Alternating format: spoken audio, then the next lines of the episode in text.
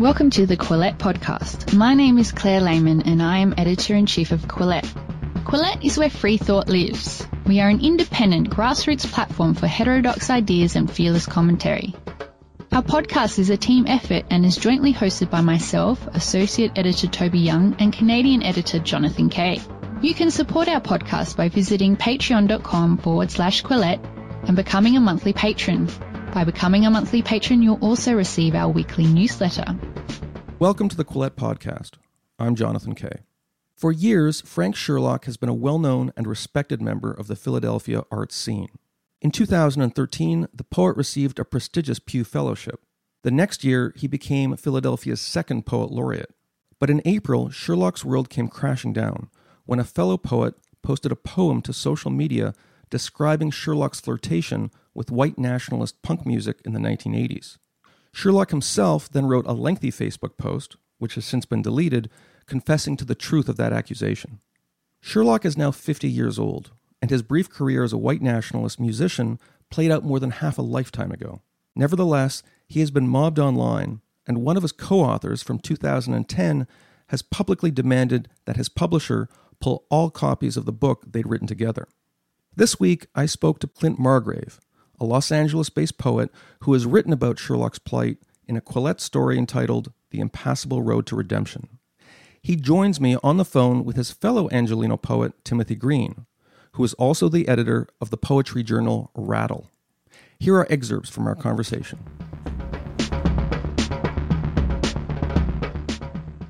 Clint, who is Frank Sherlock? He's a widely published poet, recently having worked in Poetry Magazine and American Poetry Review. He grew up, as far as I know, in southwest Philly.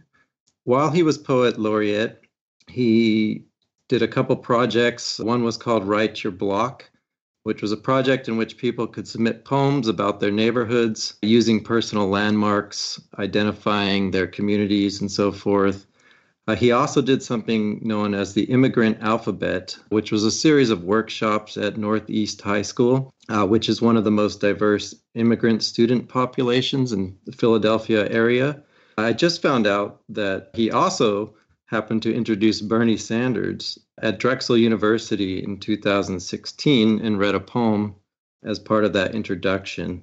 So, a fairly uh, woke guy these days. But there is a backstory. And what happened a few weeks ago is that Frank Sherlock wrote a post on Facebook in which he confessed to having been in a racist skinhead band when he was a teenager in the 1980s, which led to a pile on, of course, for this. He took his post down but one of the people he collaborated on a book with, C.A. Conrad, posted about this and eventually contacted Bloof Books, which had put out his recent collaboration with Conrad, The City Real and Imagined, and asked them to stop printing it how much do we know about the skinhead gang? Was this a bunch of local kids who considered themselves skinheads, or was it something more serious? I don't believe Frank Sherlock was involved in any of the violence from what I've read. He played in a band and he was the singer in that band. And there is one clip of an interview with him talking about his band in which he talks about white nationalism. What I gathered from C.A. Conrad's post is that Frank told him he had never participated in any of the violence. The fragment of an interview I have is from 1987, and it was an interview with the band he was in, which was called New Glory. The interview refers to him as Fran Sherlock, but as far as I know, this is where some of this information comes from. So we're talking about events that are three decades old. Yes. So more than half a lifetime ago. The title of your article for Quillette, which was published on April 24th, was the impassable road to redemption, which gives some clue about how this Facebook thing worked out. sounds like he didn't get any forgiveness whatsoever based on the reaction. It seems like he didn't get forgiveness from maybe the people he wanted it from. Certainly, there was also, I did see some support, though, in the community for him. I saw other poets posting in support of him, people leaving comments, but a lot of it was also critical. Have any of the public figures, Bernie Sanders would be a stretch, I guess, but any of the civic leaders in Philadelphia with whom he'd collaborated on some of these poetry projects and schemes to help kids and such, have they raised their voice in support of him? Not that I have seen. You have some really extraordinary quotes in the article. There was one poet who said something to the effect of if somebody has anything like this in their background, they can never have any forgiveness ever. Which poet am I thinking of? I believe it was a poet named Sarah Bess, who I don't really know anything about. I'm not sure how influential, but certainly having effect on Twitter. I believe what was said was something to the effect of Should a fascist be allowed to change? And the answer was no. Uh, which brings up an interesting question. If a fascist is not allowed to change, of course, then a fascist stays a fascist. Actually, now that you said her name, I was able to find it. I don't know the story. This is Sarah Bess. I don't know the story, and I don't need to, but I will say that the question should never be can a fascist change, but should a fascist be allowed to change? And the answer is no. That's a really creepy thing to say. Uh, and I mean, you could substitute the word fascist, insert the word communist or racist or mean spirited. The ability to change is the presumption that's embedded in every religion, in every form of therapy. Every self help book we read is based on the idea that we can change somehow. That's quite shocking. Were there other voices in the community saying things like that? There was a small press, I believe they were called Called Back Books, that had posted something similar, questioning whether he was even telling the truth about having not participated in the violence basically telling him, fuck you, Frank Sherlock. This is not the first time, Clint, that, that you've written about this issue. What is it that drew you to this issue in poetry? Because a couple of months ago, you wrote another great article about this subject. You know, I'm a poet. I teach creative writing poetry classes, I teach literature classes, and I've just seen this turn in the last four years of people reacting to the art itself. And um, I'm an old school new critic that looks at the work itself and doesn't pay attention to the biographies of a particular artist or their behavior.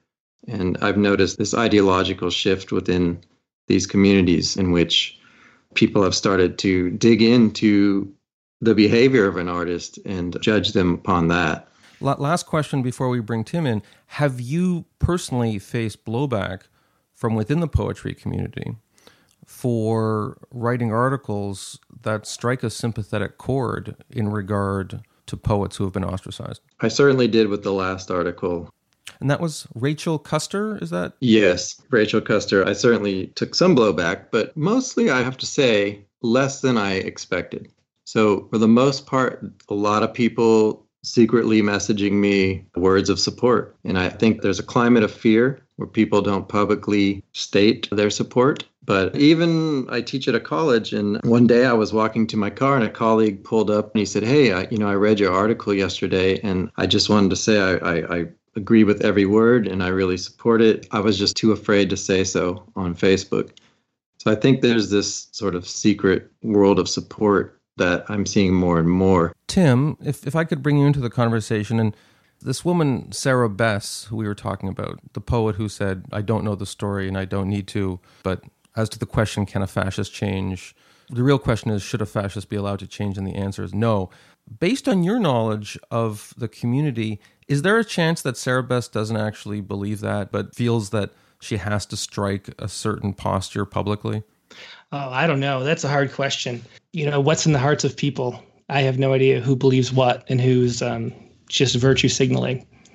So I really couldn't say because I'm not sure I've done it so cynically, but I'm not in the poetry community and I there are things that I wouldn't say online. I think for a lot of people there's a disjunction between what they feel privately and what they say publicly. But for some reason this chasm seems to be particularly wide in the poetry community which I know a lot of people find weird because it's this place where words are supposed to be extra precious, right? And where cynicism and propaganda which represent a perversion of verbal expression, are reviled. Why is the poetry world, at least anecdotally, in such a much more troubled state on this type of issue than other areas of arts and letters? Well, poetry uh, itself is a, really a monoculture in the same way a lot of humanities departments are. It's hard to even think of right leaning poets, there are very few. And it's because poetry lives in the humanities departments, really, of universities. So it suffers from the same ailments, I guess, of monoculture that that the rest of college does. We have a, a section on our uh, magazine for news poems, poems about current events. So during the election in 2016, we received thousands and thousands of poems about Trump and Hillary Clinton. And you could count on the palm of your hand how many poets had anything positive to say about Trump. And there were thousands and thousands of poems that, you know, tore into him. And, you know, maybe justifiably, but the level of skew toward the left is pervasive to the point where everybody's already been silenced, I think, if they have a different opinion. If you're a right leaning poet, I don't think you talk about that. At one point, I actually wanted to do a conservative poets issue. One of the things we do in our issues is have a theme section where we feature some kind of group that has something in common. And I couldn't find anybody who, except for Rachel Custer, who um, Clint wrote about earlier, who would openly admit to be a conservative poet. So we just didn't do it. That ended up being a civil servants issue because the poet wanted to interview happened to be a civil servant. Uh, Rachel Custer is an interesting example. If memory serves, she lives in the Midwest. I think she's a religious Christian. Yeah, I think so. Mm-hmm. Yeah. Although religion itself inspires people to flights of rapture, do you not get religious poetry from people, which sometimes exhibits traditional or conservative viewpoints? We do sometimes, but it's very rare. We actually had a Poets of Faith theme where we published a lot of Christian poets. And there are a few, and it was a really fascinating issue. But the feedback we got from that, there was a lot of outrage about the fact that we'd even do it. Like, that's how extremely left leaning the poetry community really is. Let me ask you a little bit about what you said about the interplay between poetry and the Academy. There's a Canadian writer named Russell Smith who wrote a great piece, not about poetry, more about fiction and writing in general, where he talked about how it's become so difficult for writers to make a living just from their writing that they pretty much have to go out and get jobs as like associate professors of creative writing. And once inside those places, they become infected with the famously difficult and sometimes toxic professional cultures within academia. Is that at play here with poetry? Like, was it possible, maybe I'm being naive here, was it possible 50 years ago to not be a professor at university and just be a professional poet and scratch out some kind of living just through the creation of poetry? I don't think that was ever possible actually. You know, even if you look at some of the best selling poets, um, maybe Ginsberg, I think the original print run of Howl was a thousand copies. Right. So that's not enough to sell. But those are performance poets. There's a circuit too of poets who go on speaking tours. There's a couple agents that represent poets, and they'll go to colleges and do paid readings and things like that, and will make you know five or ten thousand dollars a pop. So there's a way outside of academia but it's a very elite few that get the chance to do that. When I think of poets, Ezra Pound, you know, he wasn't he wasn't a lefty. Are there great poets of the 20th century whose work is still read, but if they were still alive, would be deplatformed in a minute because of outrages and their politics or their lifestyles? Absolutely. Oh, absolutely. Yeah. Even, you know, Pound, you mentioned T.S. Eliot. I just saw an article about how should Walt Whitman be canceled. What, what did he do? I don't know. What did he do, Clint? I didn't even uh, read it. I just look at the headline. I, there are, yeah, I, I looked at it. I skimmed it. There are some references that perhaps suggest some racism. I mean, let's not forget one of the bigger 20th century poets, Charles Bukowski, has quite a reputation as well of not being exactly a, a Puritan. Do people talk candidly about it in the community now? I think now it's shunned any bad behavior. Not that it was ever applauded, but at least people understood that an artist is just like every other human, can be flawed, that the work is not the same as the behavior of the artist. But these days, the focus seems to be more on the behavior. Is this something that just goes hand in hand with the politics of the academy combined with social media and since we're never going to lose social media, this is just the new normal. It's going to be a political monoculture. Thinking about this today, this was a question I was thinking is where will we be in 10 years with all this? Will we adapt maybe to this new way of communicating? I think some things will level out. I think there's a little bit of hysteria at the moment. And we've had social media of 10 years, which is fairly new in the history of human communication. So I, feel like maybe there will be some lessons learned at what cost will be another question. You know, I was thinking about this earlier, And I actually was wondering if maybe we've passed peak outrage. I honestly don't care about this issue all that much. Like, I love poetry for what it does, not for the literary stuff for climbing to the top of the ivory tower. So I was looking back at the timeline, and there were scandals dating back earlier that always had to do with some kind of actual ethical problem. There were a lot of plagiarism scandals. There was the poetry scandal where um, somebody made an anonymous website just listing all of the people who had chosen their students for awards later. Mm. that was back in around 2005, maybe, if I remember right. But it seemed to me, and maybe Clint can remember something earlier, but it seems like the first one where it was a social justice oriented sort of mobbing was when Kenneth Goldsmith read now, Kenneth Goldsmith is this poet who believes in uncreative writing, I think he calls it. So he has a whole book that's just, I think, the weather report from the New York Times on 9 11. So he does all these things where he doesn't create the writing, he's finding it and recontextualizing, I guess he'd say, which is not my thing, but whatever. And in March 2015, he read uh, Michael Brown's autopsy at a reading, I think, in New York City, if I remember right.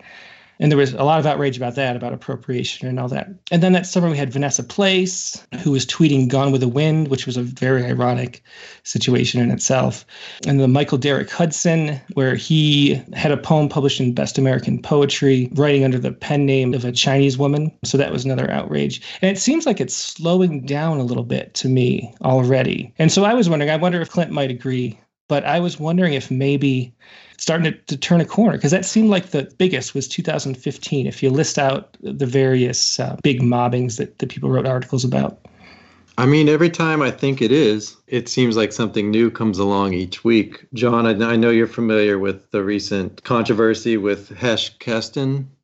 I am, yeah, and that's an interesting one. So this is a Canadian author, and well, this maybe supports that we've passed peak outrage because I think peak outrage was associated with the target kind of just rolling over and, and begging for forgiveness.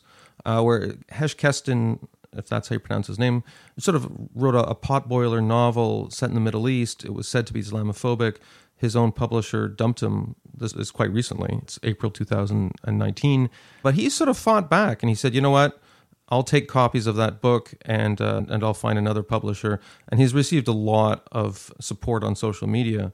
There's one example that I wanted to run past you guys. It's a more obscure example, but it's interesting to me. The guy's name is Barrett Watten, who's a poet, Wayne State University, and you know he's apparently been around for a long time. I heard one of you indicate recognition. And there's this website that's popped up it's called bwrecords2019.home.blog. And it's it's collection of testimonials about Barrett Watten being a bad person. And as one says, you know, it has subheadings like an account from a poetry scholar. This one has a name, an account from Tracy Neumann, associate professor of history at Wayne State. An account from Lisa Jarnot, poet and poetry scholar. What's interesting about it, at least at the time I read it, it wasn't like there was some big thing like he was in a skinhead band or he he sexually assaulted someone. It was just kind of these stories of him allegedly being a jerk. It was almost like this postmodern seinfeldian mobbing that was kind of about nothing with everyone just adding in their voice. But on the other hand my theory reading it is like huh there's been lots of academics who have been jerks and are jerks to their colleagues for years and years and years and then they retire and people say nice things about them but now we're just at this point where people are like, enough. I'm not going to pay homage to these jerks. And I care more about the views of my peers on social media than I do about the social hierarchy and the professional hierarchy within a place like Wayne State University. And so what we're witnessing is just like it's a change in people's value system. They're no longer willing to be good little soldiers and graduate students who put up with jerks. They're going to call them out and be whistleblowers. I'm not sure if either of you have been following this thing at Wayne State, but maybe part of this is healthy. People are just like, they're not silently giving in to other forms of judgment hierarchies in the past. You know, as much as we dislike mobbing, maybe it was also equally unhealthy when people just kept their mouths shut about people who were well known as jerks, either in the poetry community or anywhere else. Sure, I, I agree. I actually read part of the testimony and I was looking at it more as him as a professor more than a poet. And I did think, you know, some of this behavior was, as a professor myself, I was reading it and thinking some of this behavior is out of hand. and it's not it's not proven, but there are a lot of testimonials which the general theme is that he's kind of like a self-centered jerk. Yeah, there there were certain things where he was just mean, and then there were other things where it seemed a little like he crossed lines um, as a teacher. But I think this is part of the problem: is this conflation of academia with poetry, which you know it's always been there to a certain extent. But there's the idea of the poet, and then the idea of the teacher, and those are two different things. When you bring those together, sometimes you have problems because the teacher, of course, is out there in the community and has certain responsibilities students and so forth. And a poet or an artist in general really doesn't separate from a career or professional life. And i think this is one of the issues too is that today i think you know if you're an artist or a poet in this case your actions reflect the whole community. You're somehow responsible for the whole community rather than just being an individual artist. And I find that this is leading to some of this blowback is this sort of ideological idea that you're not just an individual, that you somehow represent the whole community and you have to act responsibly in that way. I don't agree with it, but that seems to be part of it. Tim, do you have thoughts on this idea of whether poets have obligations to a wider community? Because that is a theme uh, here in Canada, especially there's been a mania for this sort of essay. The idea that you're not just this individual creative genius, but you have this responsibility to social justice, which to my mind, I'm not a poet or a fiction writer, but that seems crippling. The idea that every word I write, I have to think, does that advance the cause of, of my team? That seems like the enemy of art. Yeah, I mean, I think that's stifling, and I think maybe I'm in the minority, although, you know, there's a silent majority, I think, that that agrees along lines with Clint that we should separate the poet from the poem or the artist from the art. And I think there's a way that just the literary community itself has become so career oriented. At this point, I think there are 250 MFA programs graduating Masters of Creative Writing. I think they're graduating about 3,000 professional writers. And it's a very few positions. It's really kind of like a pyramid scheme with everybody competing for those tenure track jobs and for those few slots where you could have paid readings and, and sell books. And it becomes such a careerist mindset that it is about you know where you fit on the hierarchy instead of the work itself and at rattle you know we were founded 25 years ago to avoid all that stuff and to not look at the bios and backgrounds of the poets and just read the poems. And I think the poetry community itself has lost the sense that poetry has value, you know, inherent value. And and I still think it does. And I think if I read a poem, no matter who wrote it, no matter if the most terrible person in the world wrote the poem, there's a way that it makes me see the world in a different way. It challenges my worldview. It brings some kind of different perspective. And I think that has value in and of itself. And I think that's kind of been forgotten. I know that for a lot of poets, it's really a passion because over the last year, I've spoken to one or two who've been deplatformed and they hate it that they're disconnected from their community and they feel they can write the most brilliant poem imaginable and no one will read it or take it seriously because of, of who they are. Does it pain you two that these sort of concerns hang over every conference, every meeting, maybe even casual drinks with other poets? I think that that's kind of overblown a little bit, actually, just because of the structure of the way publishing works now uh, we're kind of at a point where there's so many writers and, and not just poetry but but people who want to be novelists that it's a black box. When you submit your work to somebody to see if they want to publish it you have no idea the decisions or the variables that they're considering in that decision. And it's so easy to say am i being blacklisted because of something i said on twitter? And i don't know how often that's the case. There's nobody who really does. So it's really easy to think that you're being marginalized and pushed aside as an excuse for the fact that your writing just didn't appeal to somebody too. So it's a really difficult situation. It's really easy to jump to that conclusion prematurely, I think. Of the poets who, you know, have been mobbed on social media, they're mostly still successful actually. Um, Anders Carlson Wee, who wrote that poem in the Nation, I think Quillette covered that over the summer. You know, his book just came out on a major press. Um, I just saw the other day, you know, him next to his box of author copies, and he was thrilled about it. There were reviews about it everywhere. Rachel Custer publishes all over the place. So there's a sense that this means a lot. And I think in the university environment, it does because you're competing for so many jobs. But there are plenty of publishers out there who just don't know or don't care about these petty issues that come up that I don't think it really matters much. I don't know if Clinton agrees with that, but that's my perspective. You know, I just think that there's still plenty of space for everybody. And it's just that black box that makes everybody think that they're blacklisted at all times. Because we receive about 40,000 people submitting poems every year. Oh, wow. Uh, 150 150,000 poems, and we publish 300. You get 150,000 poems from 40,000 different writers you're publishing about one out of every 500 poems you receive. Yeah, less than 2% or less than 0.2%. Yeah. Uh, do you personally read every poem? Oh, I do. Yeah. Yeah. Well, you know, me and my wife work together and we read everything and then we have a little committee that decides after the fact. But that, sorry, that we're, we're passing over that quickly. That's extraordinary well, like I said before, 3,000 people are graduating every year after every year after every year with degrees in, in, creative writing, and they want to be published. And they're writing amazing stuff too. It's a, it's sort of a, the golden age of poetry, and nobody's noticing. Wow. But the point, though, is that 99.8% or more of submissions that are sent to magazines and there are i think 800 or 2000 you know some huge number of, of magazines that publish poems now but the vast majority of them are turned down. So it's so easy to think that you're being turned down for any reason other than the writing itself or just the fact that someone you know, wrote something that fit with what the magazine wanted to do more so I think that's one of the real psychological traumas of this is once you're hounded by a mob like this, you think that everything has to do with it. And I don't think it does.